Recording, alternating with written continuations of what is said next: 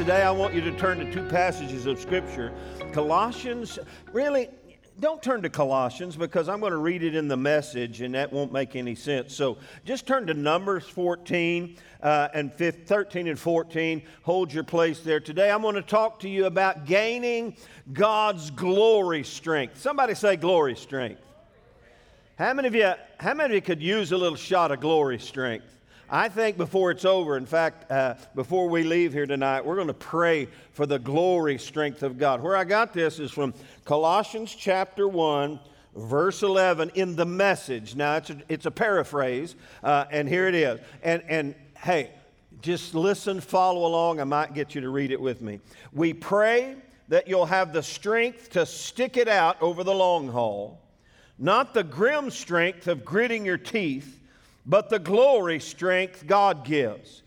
It is strength that endures the unendurable and spills over into joy. How many of you could use some of that right there? Amen. In fact, hey, let's all read it together. I didn't know you were going to hear. Let's read it out loud. Read it proud. Here we go. Colossians 1:11, the Message. We pray that you'll have the strength to stick it out over the long haul, not the grim strength of gritting your teeth, but the glory strength God gives. It is strength that endures the unendurable and spills over into joy. Let's lift our hands and ask God to bless us this evening as we read the Word and hear the Word. Father, we thank you for the blessing and favor of God upon us. May the glory strength of God be made manifest in our life in Jesus' name. And may it spill over into joy tonight. And everybody love the Lord. Say amen. I've got a new Bible hero over the last few years. I've got a number of them, but this guy, he's kind of on the top of my list, and it's Caleb. You've heard of Joshua and Caleb. If you turn to Numbers 13, I want to introduce you to him because this guy had tapped into the long-haul glory strength that God gives. And here we go. You know a lot about him, but let me just introduce him to you. Numbers 13, he's one of the 12 spies that goes in to spy out the land. How many of you know the story of them going in to spy out the land? 10 came back with a bad report. They said, oh, there's giants in the land.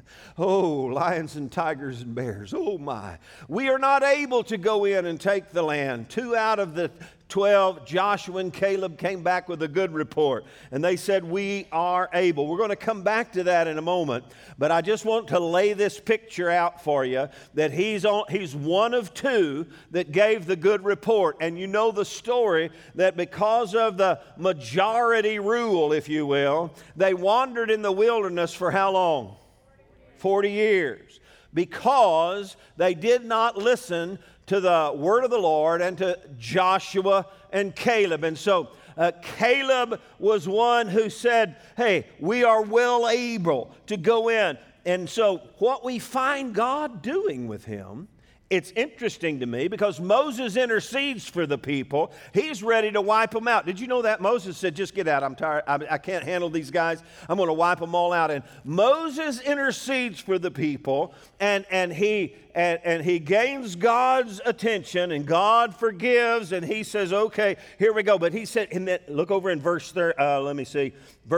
But here's what God said about Caleb. Are you ready? But my servant Caleb. He said, all these other guys, they're not going in.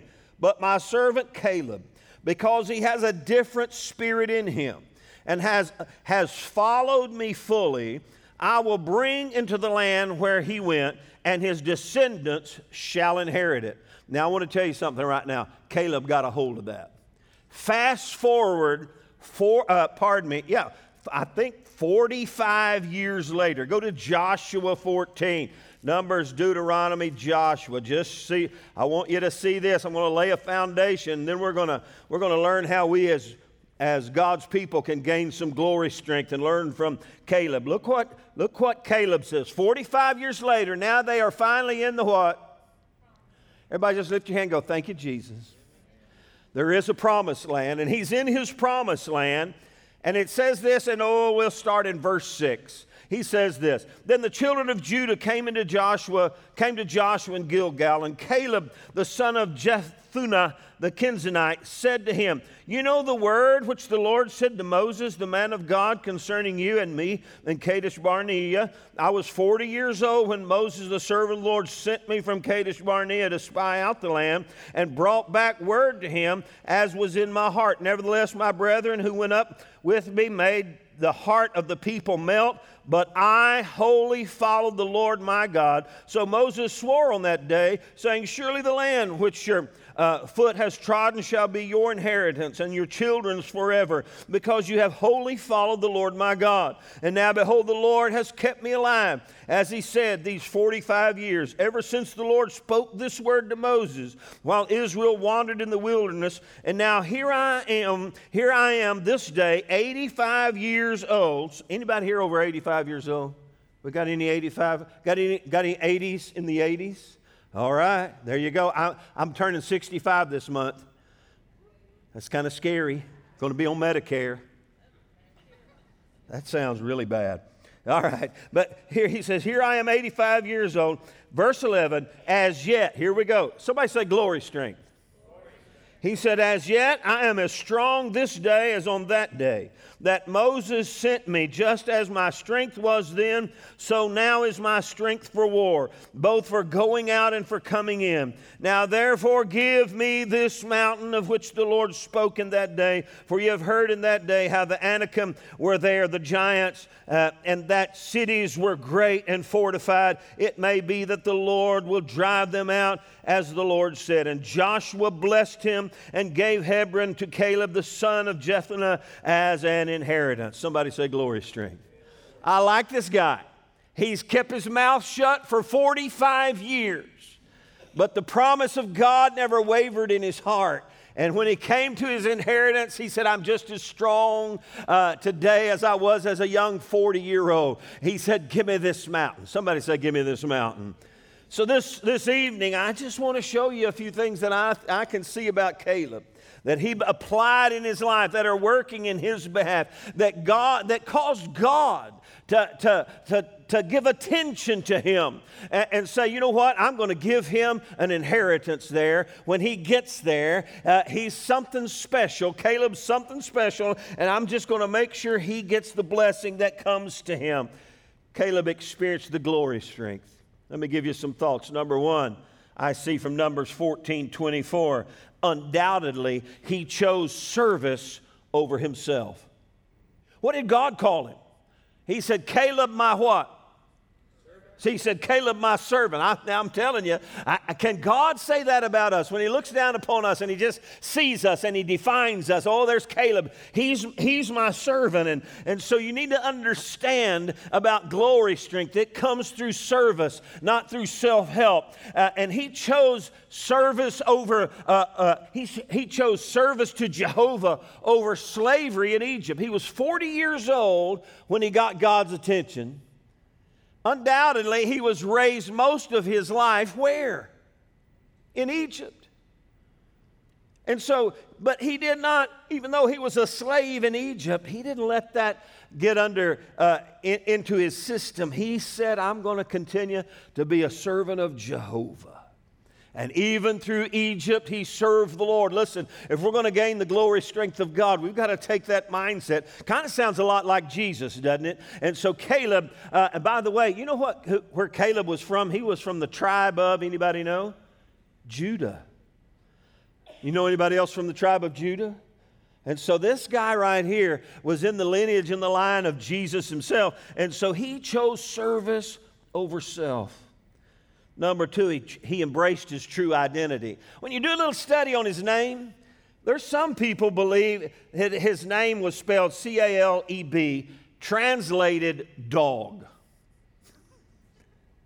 Now, bless his heart, I just don't think his mama did that.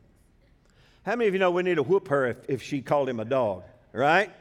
But when you look at it from the Hebrew and English dictionary, it's not dog, it's Caleb. It's two parts that come together, and the word actually means wholehearted. Now, I don't know if they changed his name when he was a kid. You think you're wholehearted, you're really Caleb, a dog. And so what he did, if you'll look and realize what I just read a few moments ago, he served God, and he leaned into his true identity, and he followed the Lord fully, the Bible says, and he stayed wholehearted before God all the days of his life. And so he embraced his true identity. And he said, I have wholly followed the Lord my God. In fact, God said that about him. He said, he's followed me wholly. And then at 45 years later, he said, yeah, I did it.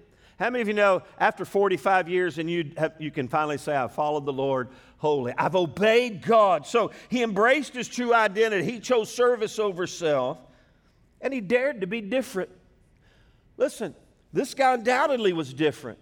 He gained God's attention when he said, let's talk about Caleb for a minute out of everybody. You don't see him saying anything to Joshua. He'll take Joshua through the process as well. But he pulls out Caleb and he says, this guy's different. He's my servant. He has a different spirit in him. I love what the New Living Translation says. He has a different attitude than others have, and he has remained loyal to me. Let me just tell you something. We can't go with the flow and gain God's glory strength. He stood out. He was different. He was unique. He chose service over self. He embraced his true identity, and he believed that his mother named him the way he should be all the days of his life. My name is Caleb. I'm going to be wholehearted for God all the days of my life. I'm going to be unique. He didn't line up with the negative Nancys. You remember all the negative Nancys back in Numbers 14? What they say, we're not able. We're like grasshoppers in these giants' sight. He said, we're not grasshoppers. We're God's kids. And he did his best to try to turn the tide, but it didn't happen. So for 40 years, they wandered in the wilderness. And now 45 years later, we see him gaining God's glory strength because he stood out from every other one that crossed into the promised land, and he gained God's undivided attention. He was unique and different. He had a different attitude. He was a cut above all the others. He didn't let the negativity of his day keep him from his destiny. He chose service over self. He embraced his true identity. He dared to be different. Number 4, he refused to let culture formulate his character. Man, he didn't have a lot of positive role models in his life other than some of the key leaders. Grew up in Egypt, but he didn't let Egypt in his heart. He didn't let Egypt weigh upon him. Even though he lived in Egypt, he didn't let Egypt live in him. And then even when they wandered in the wilderness for 40 years, he didn't let the wilderness change his ways in his heart. So he refused to let culture formulate his character. There's a whole lot of influence in the world trying to formulate America's culture, trying to formulate the Christian culture. And listen, we need to let Jesus Christ formulate our hearts and learn something from Caleb, from the tribe of Judah, and say, you know what? Even though I'm living in Egypt, even though I'm living in the world, I'm not going to be of the world. Jesus prayed for us in John 17. He prayed for his disciples, and he prayed for us as well. Even though they're in the world, they are not of the world. Somebody just say, I'm not of this world. Amen. We're in the world, but we're not of the world. And that's the way Caleb lived all the days of his life. He refused to let culture formulate his character. He let God formulate his character. And number 5, evidently and undoubtedly, he listened and learned from leaders who lasted. He had a couple of role models in his life, Moses for sure. And we know Moses blew it in the heat of anger and passion. He smote the rock when he should have spoke to the rock. And as a result, he missed his earthly promised land. But undoubtedly, Moses was one of the greatest leaders who ever lived, who led some say over 1 million people for over 40 years through the wilderness. And so undoubtedly, he listened to leaders who lasted, and he allowed them influence in his life and in his heart. And I love when you go back to Numbers 13, when they came back from the promised land and they were given the report, and the 10 gave the negative report. It says he stood up in the midst of them, and Moses was right there, and he stood up and he resisted that negative influence and that negative report. And I can just see, I have a divine imagination. I can just see Moses going, I like this guy. He evidently has been listening. And then undoubtedly Joshua, though his age is unknown, he undoubtedly was older than Caleb. Caleb lived to be 110. Moses lived to be 120. And undoubtedly Caleb was a student of these two great leaders. When you look at Numbers 13, and he had an opportunity to speak in the face of opposition, in the face of those who were fearful of the Anakim and the giants, he says, we are well able to overcome. He said, he will bring us into this land. And then he said, the Lord is with us. This guy had learned some things about God. And even in the face of the majority who were saying, no way, he stood up and was the vocal minority and spoke the word of the Lord. He listened and learned from leaders who lasted. Listen, how many of you know it all already? Anybody know any know-it-alls here? No, you wouldn't even be here if you were a know-it-all, right? We need the influence of others in our life. And Caleb listened and learned from leaders who lasted, people who lived 120, 110 years old, who invested in his life, and he learned because he knew there was going to come a day when I'm going to have to apply what I've learned. And at the right young age of 40 years old, he had to stand up and take his place in leadership. And then number 6.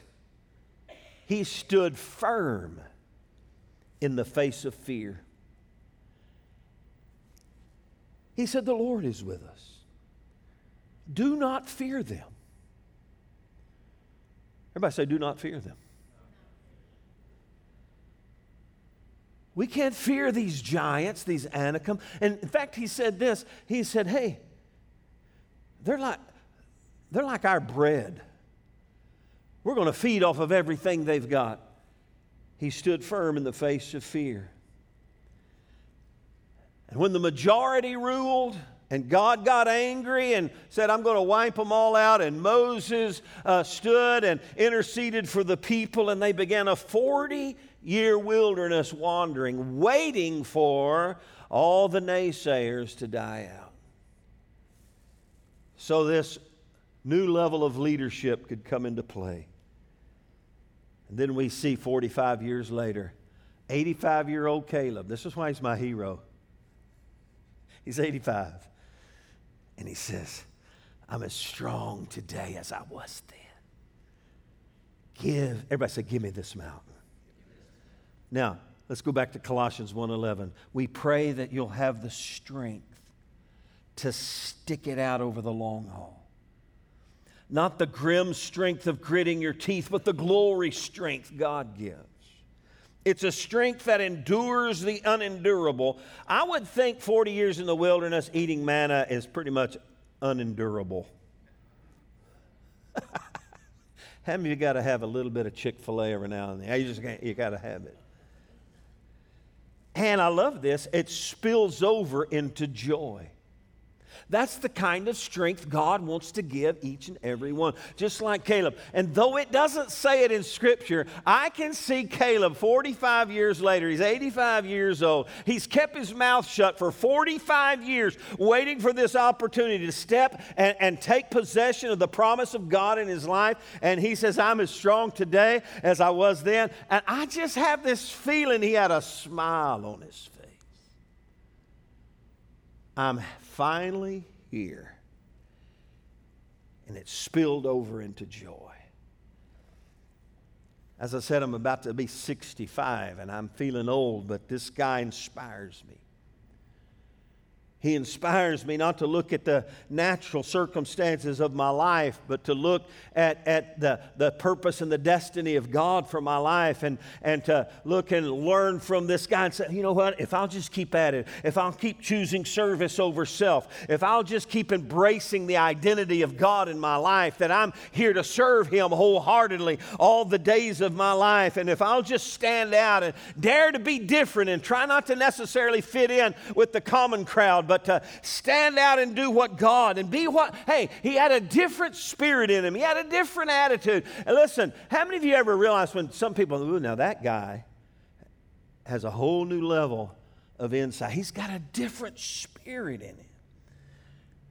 And if I'll just refuse to let this world mold me, and even in the midst of trouble and trauma and the upheaval of culture, upheaval of ungodliness, I'm not going to allow it to influence my life. I'm going to stay focused. I'm going to stay fixed. I'm going to keep learning from those who have gone before me, those who have lasted, and I'm going to learn my lessons well. I'm not going to let fear get into the middle of the midst. I'm going to attain to the glory strength of God in every area of my life. Are you with me? Say amen. I'm as strong this day as on that day that Moses sent me. Just as my strength was then, so now is my strength for war. Amen. So I came to encourage you tonight, just for a few moments. We've got some younger, we've got some older. This is not about age. It's about tenacity and longevity. He said, I pray you stick it out over the long haul. Let me ask you this question. How many of you know somebody that didn't make it? They didn't stick with it. They said, I'm going to serve God. They let culture, they let Egypt, they let this world undermine the purpose of God for their life. Listen, we got to stand out. We got to be different from everybody else. If we're going to go the distance. How many of you go up? How many of you, when you do go out, you want to go out with a smile on your face? With the glory strength of God in your life. Caleb. He's a different kind of guy. He's followed me fully. I will bring him into the land where he